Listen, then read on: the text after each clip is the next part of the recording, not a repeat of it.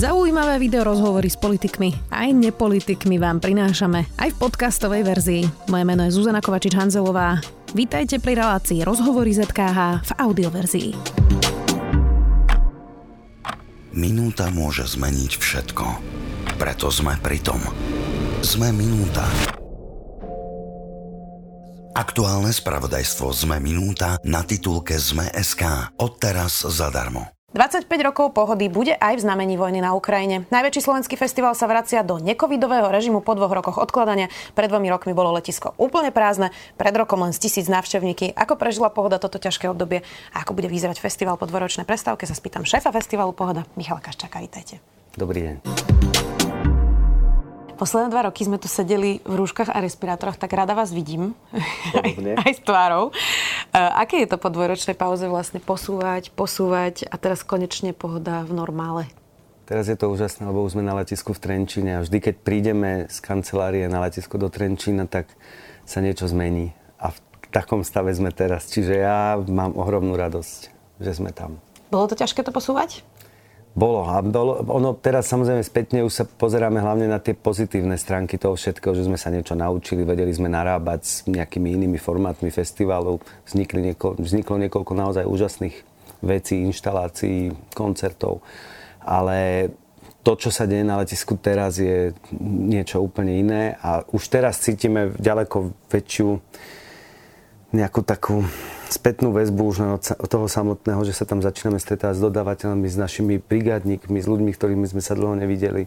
Všetko sú to také emotívne veci. V čom bude táto pohoda teda iná? Inak toto je taká hrozná otázka, lebo je to taký tlak stále na lepší a lepší výkon, len uh, ono je aj vynikajúci výkon, ktorý stále drží dobrý, nemusí to byť stále lepšie, ale v čom bude teda iná táto pohoda, keď hovoríte, že bude to iné? No ono to s tým lepším podľa mňa súvisí hlavne s tým, kde sa posúvajú technológie, bezpečnosť a rôzne veci. A to my samozrejme sledovať chceme. Každý rok sa snažíme urobiť s tým, čo vieme najlepšie. A to sa týka aj tohto roku. A iná bude, ja som zvedavý najviac na to, ako prídu ľudia po tých dvoch rokoch pripravení prežívať spolu v takom množstve tri spoločné dni. Na to sa teším najviac, aj som na to najviac zvedavý. Iná bude ešte v tom, že sme niektoré, otvorili sme niektoré priestory, ktoré sme dlhšie, ktoré sme nikdy na takejto veľkej pohode nemali otvorené, ako napríklad radar. Skoncentrovali sme vizuálne dielo. Radar do... to je taká tá väža? Radar to je nefunkčný radar na boku, kde sme mali napríklad na pohode on the ground palestínsku DJ-ku so židovským DJom v jednom sete spolu na nefunkčnej vojenskej technike. Aha. Takže sa nám to zdalo taká symbolika, že, že až. A tento rok tam bude taký kanadský vizuálny tým narábať s tým priestorom. Nikto nevie presne ako. Uh-huh. A potom budeme mať napríklad sféru, kde koncentrujeme celý vizuál stage alebo vizuálne umenie a to je to bol, je stavba, ktorú sme začali realizovať úplne najskôr v histórii. 6.6. sa začala samotná stavba. My sme pri tom a už teraz sme z toho úžasnutí. To je tá, tá stavba, ktorá bola aj v Žilinskej synagóge. Tá sa vlastne presunie na pohodu. Bude to krásne, inak ja som sama zvedavá. E, vy ste povedali, že umelci stoja oveľa viac ako v roku 2020. Vy ste vlastne sa snažili presunúť celý ten program e, dva roky neskôr. Nick Cave bude teda headliner a mal by už headliner v roku 2020, ale pri niektorých menách sa vám to nepodarilo. E, a hovorili ste, že na to prepotvrdenie sa to nepodarilo ani za dvojnásobok ponúknutej sumy. Má to nejaké rácio, že umelci zvyšujú svoju hodnotu, alebo to boli konkrétni umelci, ktorí za tie dva roky vyrástli a sú teraz prosto drahší? Nika Kejva sme, prepot, sme potvrdili ako nového. Niektorých sa nám nepodarilo mm-hmm. prepotvrdiť, ale Nika Kejva sme pot, nemali mať v roku 2020 a sme hrdí na to, že sa nám to podarilo a je to tak trošku aj darček 25. výročiu. S rastom cien je to tak, že za tým je všetko možné. Nechcem ísť príliš do detajlov, ale napríklad veľmi silným momentom v tom celom je veľk, veľmi silný nárast korporácií, ktoré môžu ponúknuť kapelám takmer čokoľvek. Sú to e, spoločnosti, ktoré majú 30, 40, 100 festivalov po celom svete. Keď sa rozhodnú, že chcú mať exkluzivitu, tak samozrejme umelec alebo agent umelcov, umelkyň si to nechá zaplatiť. To znamená, že vlastne sa odstrelujú najžiadanejší umelci do výšin, kde nezávislé festivaly, ako je náš a mnohé iné, si to nebudú môcť možno v budúcnosti dovoliť. Aby ale... som tomu rozumela, že nejaké veľké meno, ja neviem, vymyslíme si Billie Eilish, to je jedno, si niekto kúpi na tých 30 svojich festivalov, dá mu vysoký honorár a exkluzivitu, že nikde inde nebude vystupovať. Toto je ten problém? Toto sa deje. Často sa to deje s tým, že zatiaľ tie exkluzivity sa skôr viažú napríklad na nejaké konkrétne krajiny, ale môžu sa viazať aj na konkrétne siete festivalov alebo konkrétne korporácie. To je jeden z dôvodov. Druhý dôvod je ten, že v krajinách, kde sa z môjho pohľadu lepšie postavili k pandémii, návrat ľudí do verejného života. Na hromadné akcie bol naozaj veľmi rýchly, spontánny a taký, že dnes boli veľmi rýchlo vypredané veľké festivaly, tak poznikali zákonite nové. Takže veľmi, oveľa väčšia konkurencia ako bola. Narastla cena práce a narastla tak, že niektoré kapely si nemohli dovoliť e, vyraziť na turné, pretože nezohnali ani dostatok ľudí, respektíve im samotným narastli náklady tak, že nedokázali to turné zrealizovať. Takže tých dôvodov je tam viacero a pri niekom je to čistý podstate, neviem ako to nazvať, kalkul. Aj medzi umelcami sú rôzne typy ľudí. Nech som čítala, že ste hovorili o reperovi Stormzim, ktorý teda nevystúpi, hoci ste ho mali teda pôvodne buknutého, e, tak on je tento nevysvetliteľný dôvod? On je na, t- t- u, ňom je to, u ňom je to zvláštne. My sme ináč, čo sa týka týchto dôvodov, viazaní celkom prísnymi Tak poďme povedať všeobecne niečo o reperu Ale napríklad. práve, že ja to kľudne o ňom poviem. Áno, tam sme navyšovali sumu pomerne výrazne. Dokonca by mal mať aj voľné v našom víkende. Ale oficiálny dôvod je taký, že má neodkladné povinnosti v Británii. A pri ňom musím povedať, že pri reperoch sa často dostávame do, do takých debat, ktoré sú už úplne mimo akéhokoľvek, mimo akýchkoľvek našich možností, ale pri ňom to tak nebolo.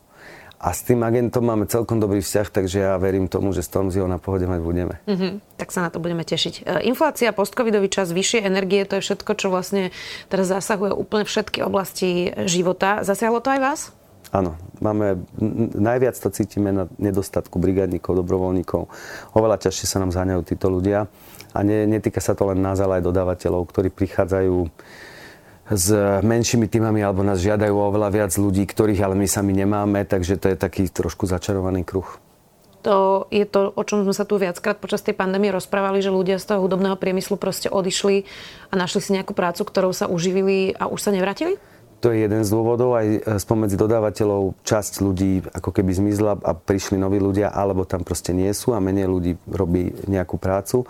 A plus mám pocit, že aj u ľudí, ktorí sú takým prirodzeným zdrojom pre dobrovoľnícke pozície a brigádnické pozície, sa ako keby strátili návyky, že príde leto a ideme niekde partia brigádovať, kde proste spolu zažijeme všetko možné, vrátane toho, že niečo odrobíme, zarobíme si nejaké peniaze a máme v podstate skvelý čas. Tak to sú asi študenti, nie? To sú študenti. Mám pocit, že sa nám veľmi ťažko zhaňajú tí najmladší ľudia a máme napríklad v tých tímoch brigádnických oveľa viac ľudí, ktorí sú 30 plus, lebo si berú dovolenku na pohodu z roboty.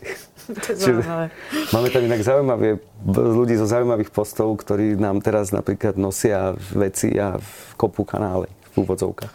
Um, budú sa ľudia podľa vás socializovať? Ja mm, nechcem si to typnúť, lebo ja mám pocit, že ako keby COVID neexistoval, aspoň v Bratislave. Bola som teraz v Londýne inak na koncerte a tam sa ľudia socializovali aj na tom koncerte naozaj e, prirodzene a tak ako predtým, ale bude to tak aj na pohode? Určite. Ja si myslím, že ľudia sú sociálne tvory a to je jeden zo základných rozmerov festivalov, že sa ľudia radi stretávajú. Po týchto dvoch rokoch to môže mať rozmer, že sa budeme až diviť. A ja myslím hlavne na ten pozitívny rozmer, na taký, že radostný pocit z toho, že sme znova spolu. Ako sa zmenila pohoda? E, ja sa vás nebudem pýtať také tie obligátne otázky, ktoré sa vás všetci už aj pýtali, keď som videla tie rozhovory, že čo bol najťažší ročník a, e, a v čom je pohoda iná. A skôr by som sa spýtala teda, že ako sa za 25 rokov zmenil Michal Kaščák? Fíha.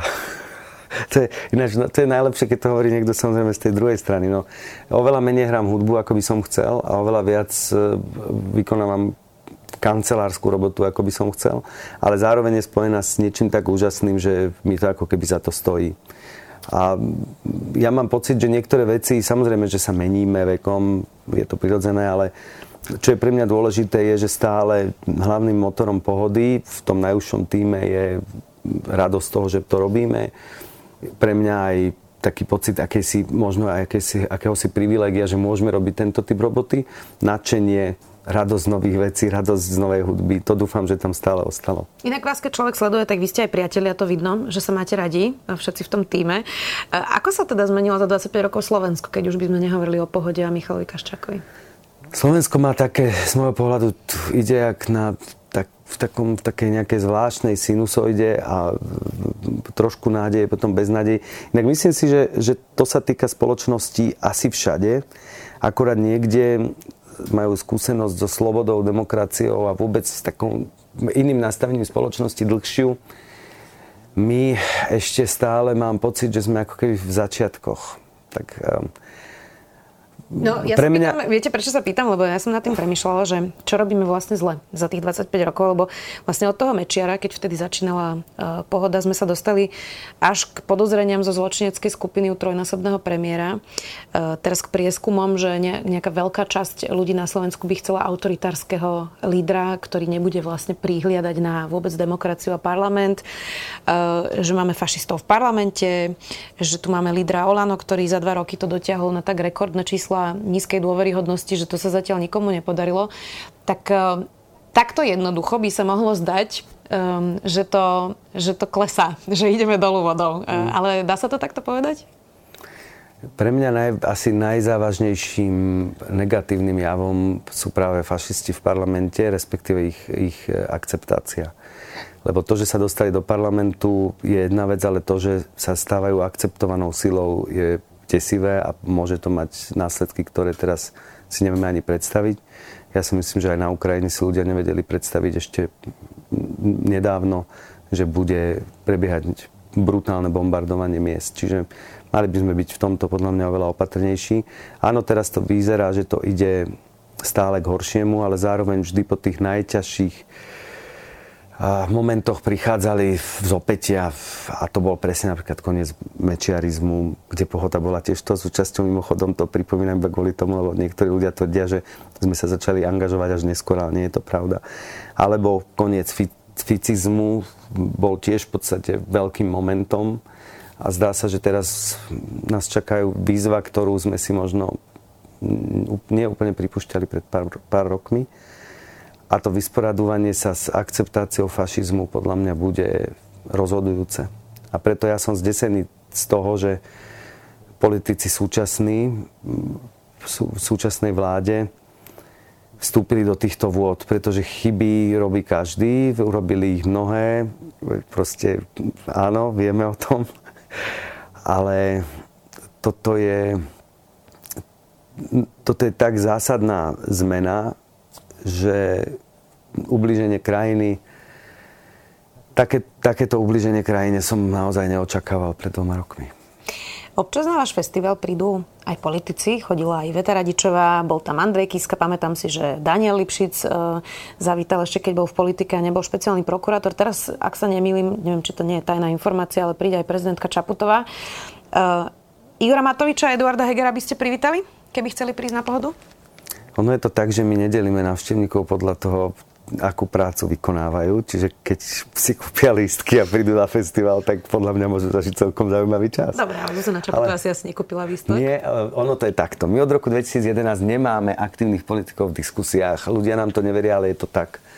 Iveta Radičová myslím, že v 2011 práve bola ešte ako politička, vtedy sme mali, myslím, 6 debát s aktívnymi politikmi a médiá, návštevníci, mnohí ľudia si všímali hlavne to, že u nás boli politici a nevšímali si hudbu a tak ďalej a tak ďalej.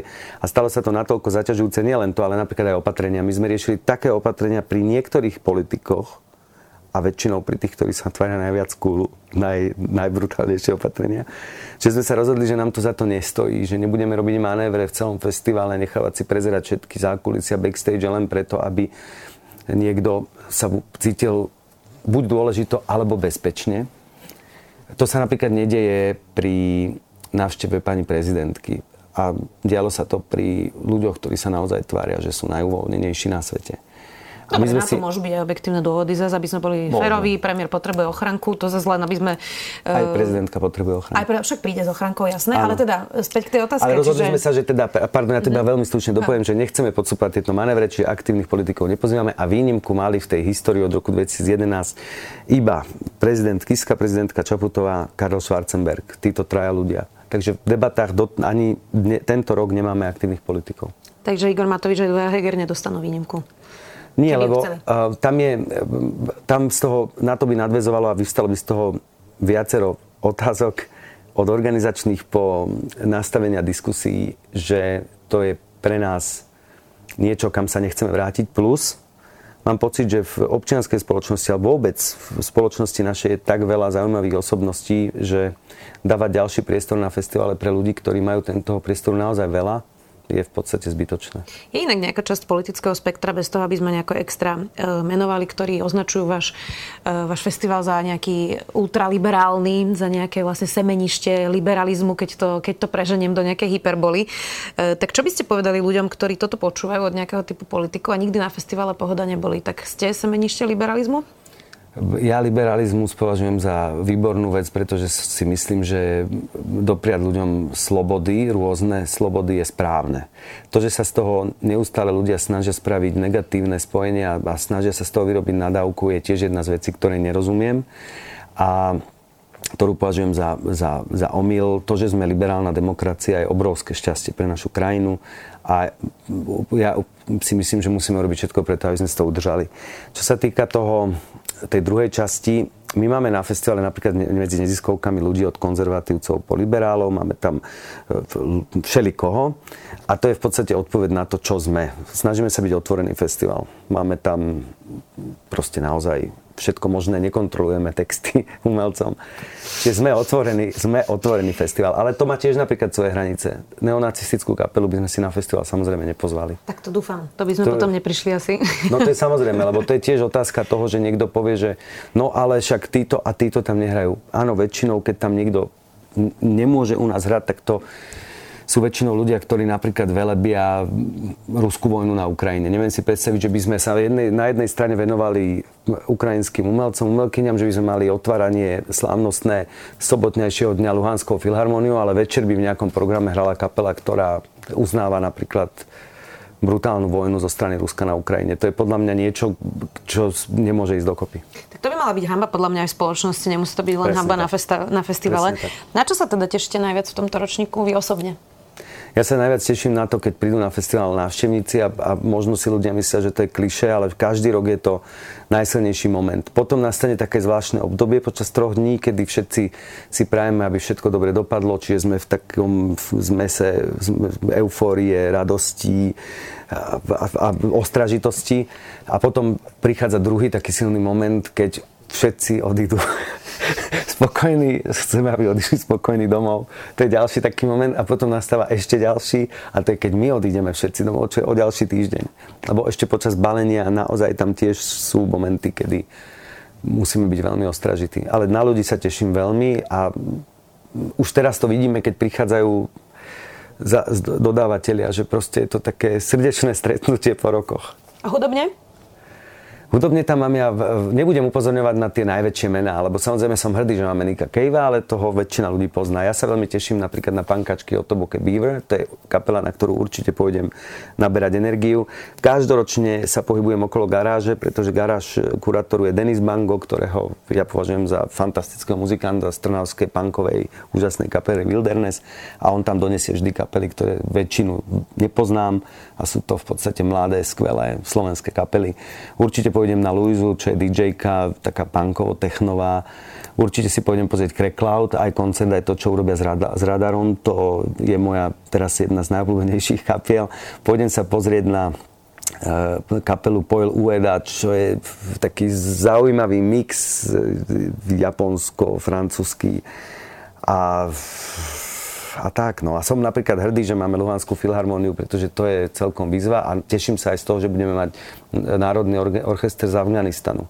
Pretože v roku 2019 u nás ešte hrali, hrala zohra ako reprezentantky nového Afganistanu a vlastne o veľmi krátky čas neexistovala ani škola, ani orchester a teraz ich orchester pôsobí v Portugalsku, odkiaľ ich donesieme na pohodu. Ja som ich tedy videla, teším sa na to, určite si to pozriem. Ďakujem veľmi pekne, že si našli čas. Šéf festivalu Pohoda, Michal Kaščák, ďakujem. Ďakujem aj ja.